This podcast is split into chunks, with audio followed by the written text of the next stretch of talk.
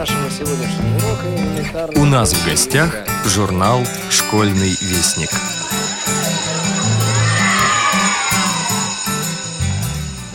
То мороз, то лужи голубые, то метель, то солнечные дни. На пригорках пятна снеговые прячутся от солнышка в тени. Над землей гусиная цепочка, на земле проснулся ручеек, и зиме показывает почка озорной зеленый язычок. Здравствуйте, уважаемые радиослушатели! У микрофона Юрий Кочетков. Сейчас вы услышали в моем исполнении стихотворение Владимира Орлова «Март». Стало быть, речь сегодня пойдет о содержании мартовского номера школьного вестника. Данный номер журнала начинается с объявления «Внимание!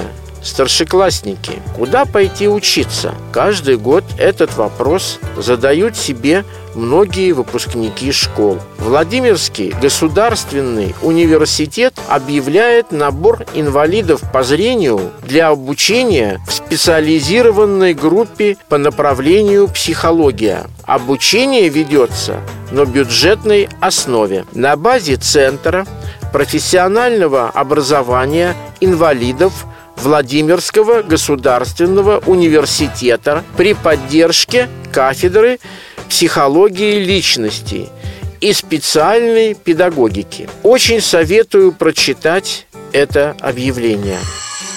Как Всероссийское общество слепых помогало фронту период Великой Отечественной войны, как восстанавливали производство и налаживали повседневную жизнь инвалиды по зрению – первые годы после окончания войны вы узнаете, прочитав статьи Марата Васильевича Бирючкова в огненную пору и снова в строй. Фактический материал в них, на мой взгляд, уникальный. В тот далекий летний день 22 июня 1941 года люди занимались обычными делами. Школьники готовились к выпускным экзаменам, девочки играли в дочки матери, мальчишки строили шалаши и представляли себя красноармейцами. И никто не подозревал, что и приятные хлопоты, и увлекательные игры, и само мирное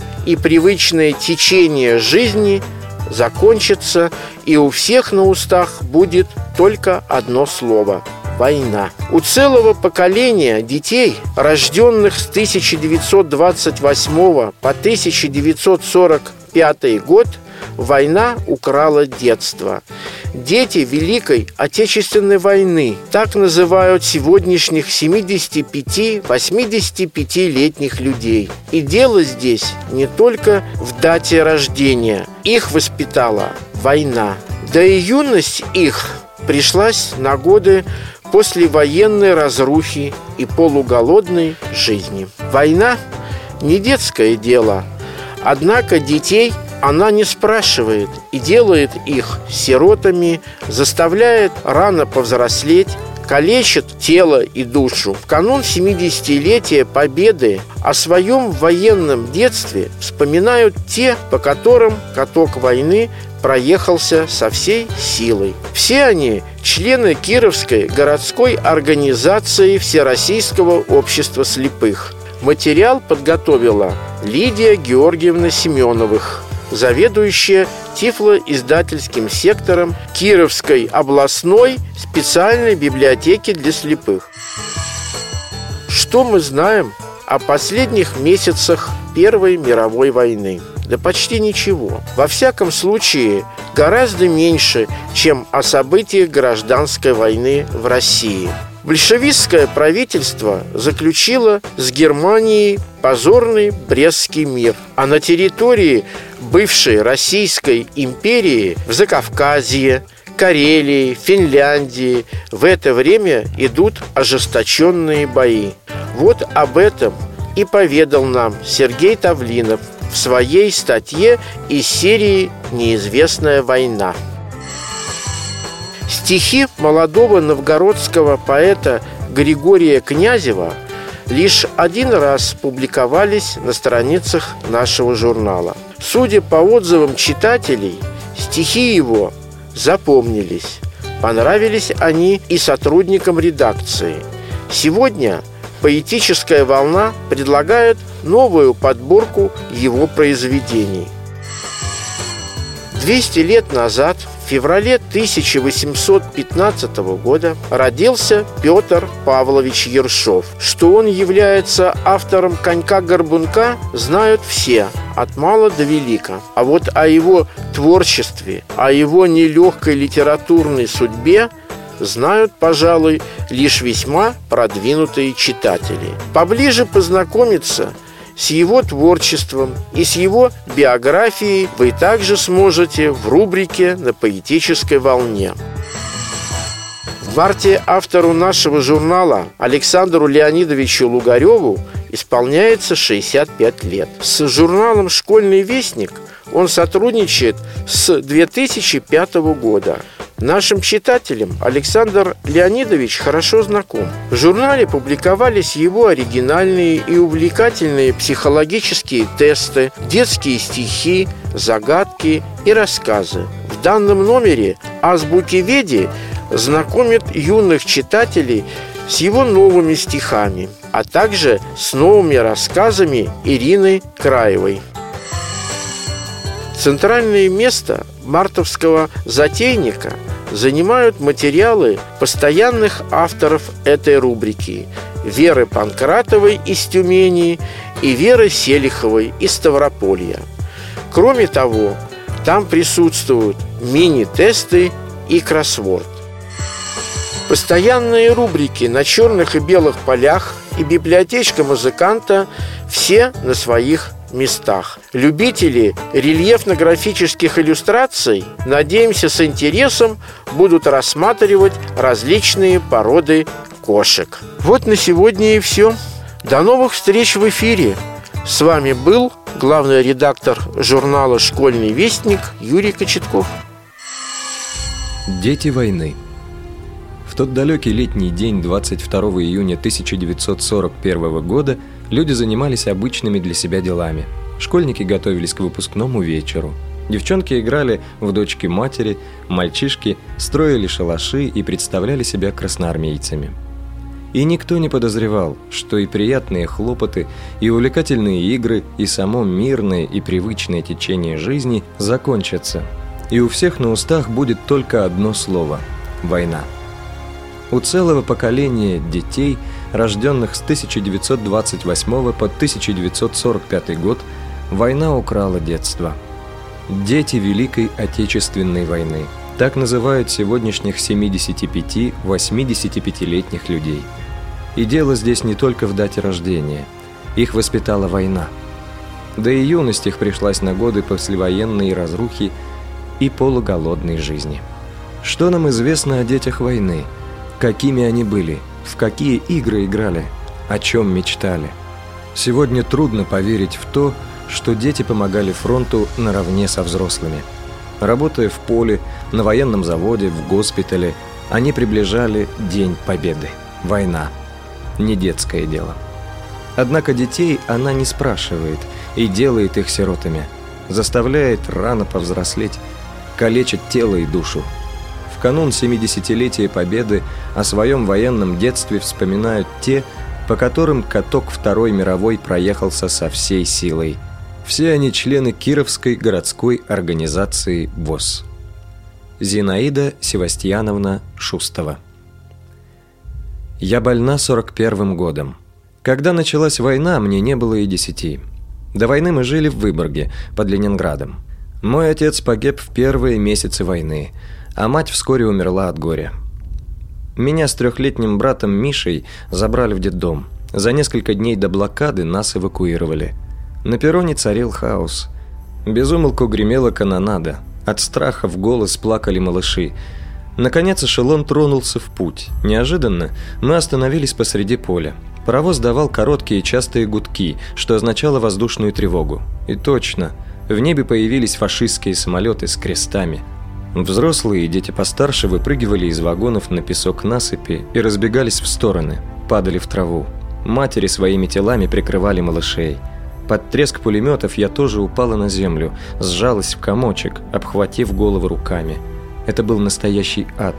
Самолеты несколько раз пикировали на наш состав, а потом скрылись за горизонтом. Паровоз длинными гудками оповестил об отбое воздушной тревоги. Вагон с убитыми отцепили, и эшелон продолжил путь. В крышах и стенах товарных вагонов зияли пулевые пробоины. В этот же день нам пришлось пережить еще один налет. Это я сегодня понимаю, что пилотам-убийцам в прицел было видно, что бегут не солдаты, а дети. Но они спокойно и точно бомбили нас. Расстреливали метавшихся в страхе мальчишек и девчонок, чьи крики и плач глохли в реве юнкерсов, и детской кровью обогрялась земля. При этом налете я потеряла брата, который был в малышовой группе. Сколько дней нас везли, я не помню.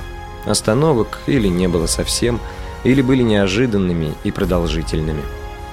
Мы часто подолгу стояли на полустанках, пропуская на фронт эшелоны с войсками и боевой техникой. На какой-то станции поезд остановился, и нам сообщили «Приехали, выгружайся».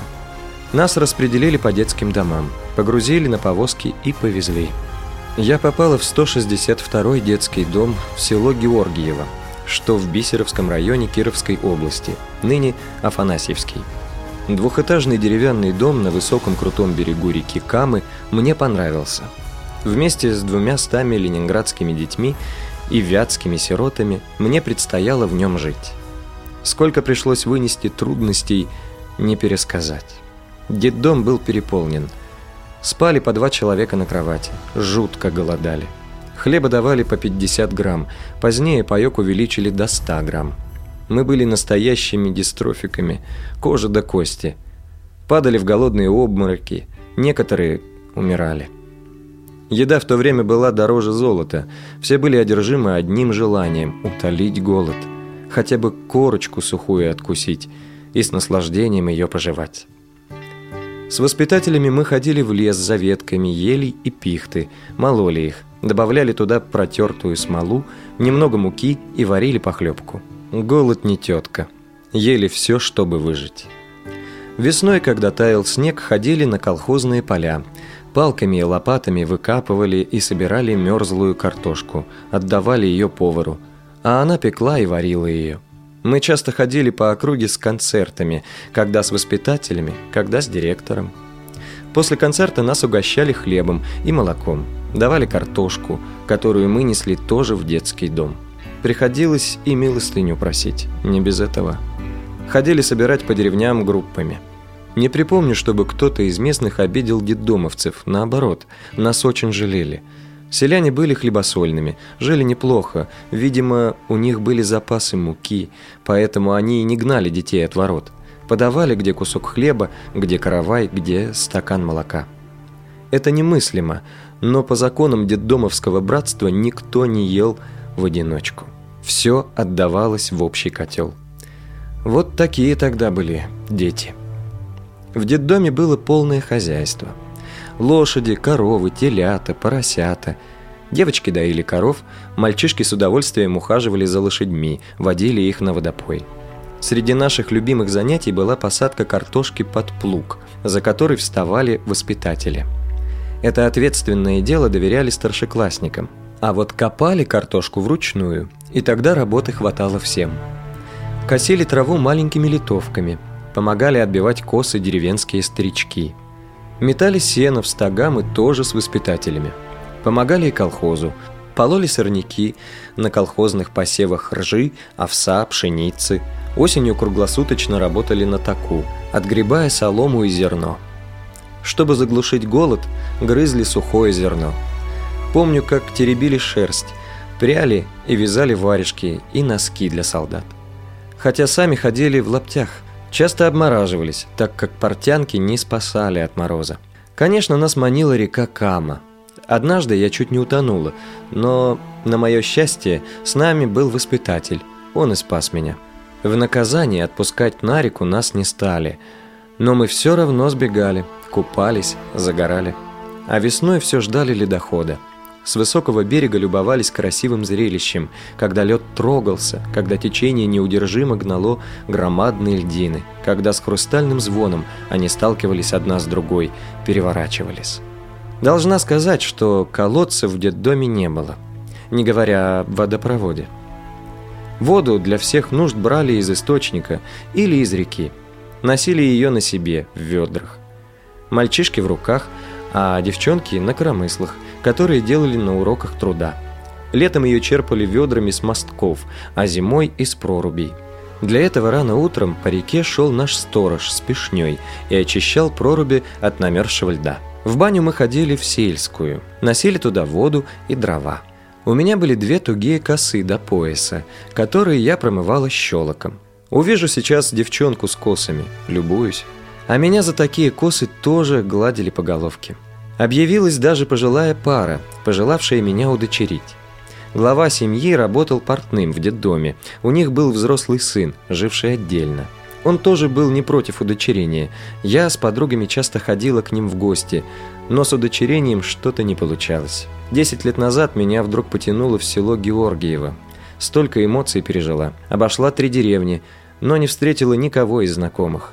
В селе школы уже нет, только детский сад. Я стояла на месте школы, и в памяти всплывали только светлые воспоминания о детдомовской дружбе, которая с годами не угасала. Я поняла, как много хороших, добрых людей заботились о нас, не бросив в беде. Хорошо помню директора детдома Марию Павловну Портнову, которая всю себя отдавала детям. Благодаря ее заботе и любви мы выжили в ту войну. Инесса Леонтьевна Абрашнева Мы жили лишь бы выжить. Мне было семь, когда началась война.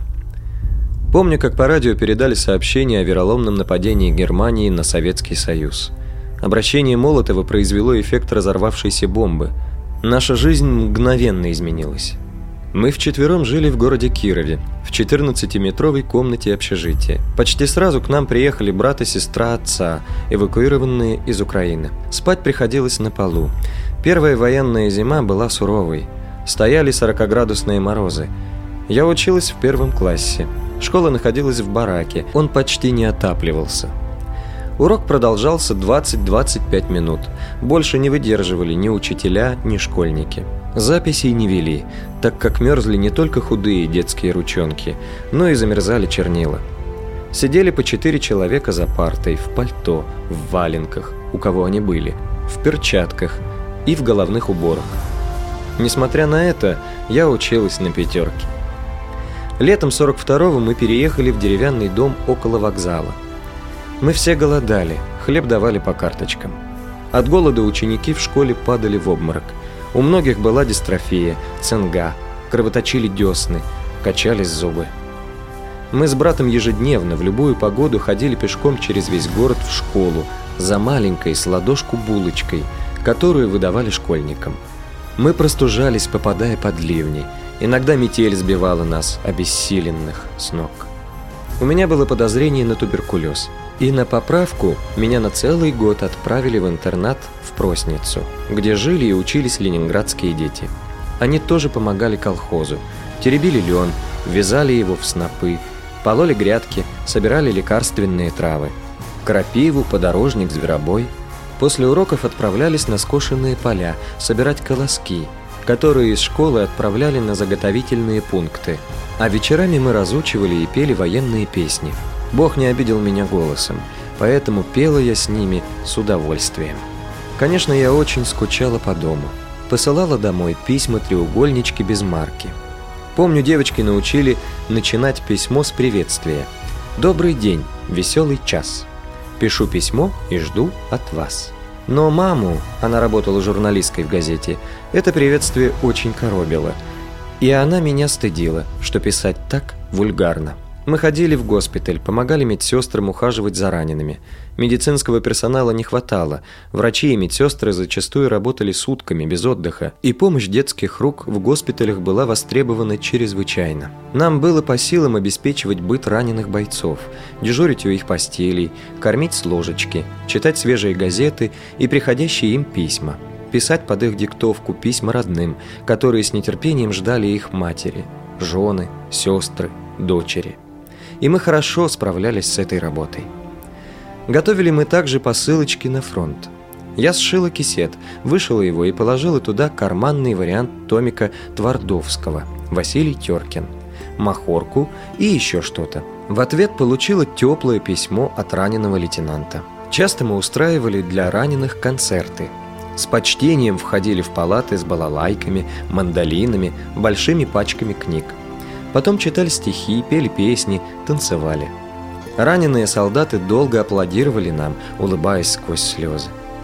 Тепло детского концерта согревало израненные души фронтовиков, напоминало о доме.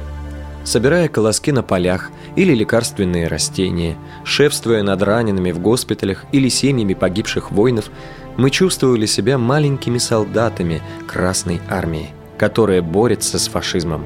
Условия жизни в войну, особенно бытовые, были очень тяжелыми.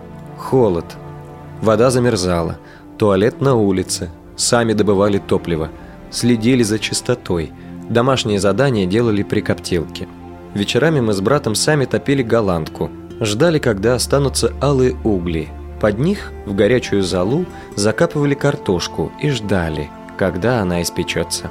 У брата хватало терпения дождаться, когда в печи не останется голубых огоньков, и только тогда он закрывал задвижку для сохранения тепла. Однажды, а были уже заморозки, я очнулась на улице – на мамином пальто. В голове красиво звенели колокольчики, а меня от рвоты и страшной головной боли выворачивало всю наизнанку. Вокруг нас суетился папа. Он работал допоздна. Пришел домой в два часа ночи, увидел нас без признаков жизни, достал наган и хотел застрелиться. Спас его и нас пошевелившийся брат. Папа вынес нас во двор, на свежий воздух, и мы выжили – хотя и угорели до полусмерти. Но самое страшное, все время хотелось есть. Поэтому люди нашего поколения до сих пор трепетно относятся к хлебу, стараются, чтобы дети и внуки, не испытавшие голода и лишений, тоже следовали этому. Я никогда не думала, что репрессии коснутся моей благополучной по всем меркам семьи, что нам придется пережить страшные времена. В моей голове не укладывалось, что отец – Второй секретарь обкома партии, всегда казавшийся мне таким правильным, служивший мне примером, мог быть врагом народа. Помню, как люди в черном забирали его, как нас сразу же выкинули из двухкомнатной просторной квартиры, как маму уволили с работы, как к нам надолго прилипли слова «дети врага народа».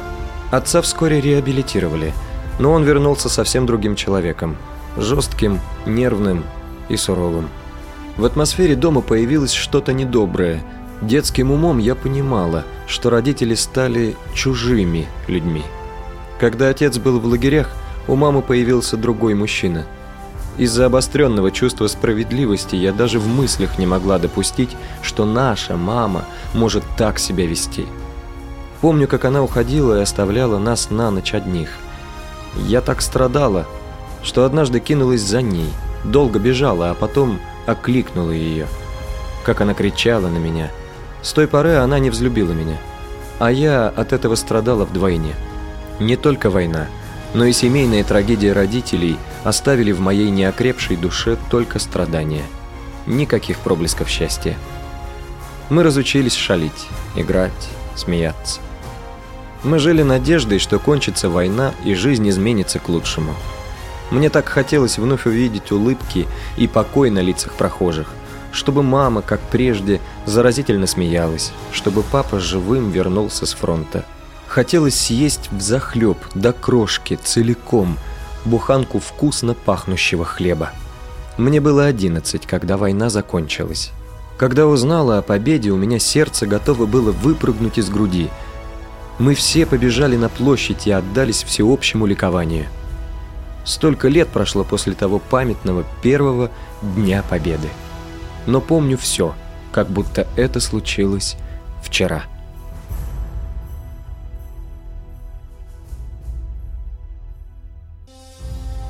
Юрий Михайлович Бакин В 30-е годы прошлого века жилось всем очень трудно. Мой отец умер в сороковом, и мама осталась с тремя детьми – Двумя пацанами и младшей сестрой. Нас надо было поднимать, а тут еще война началась.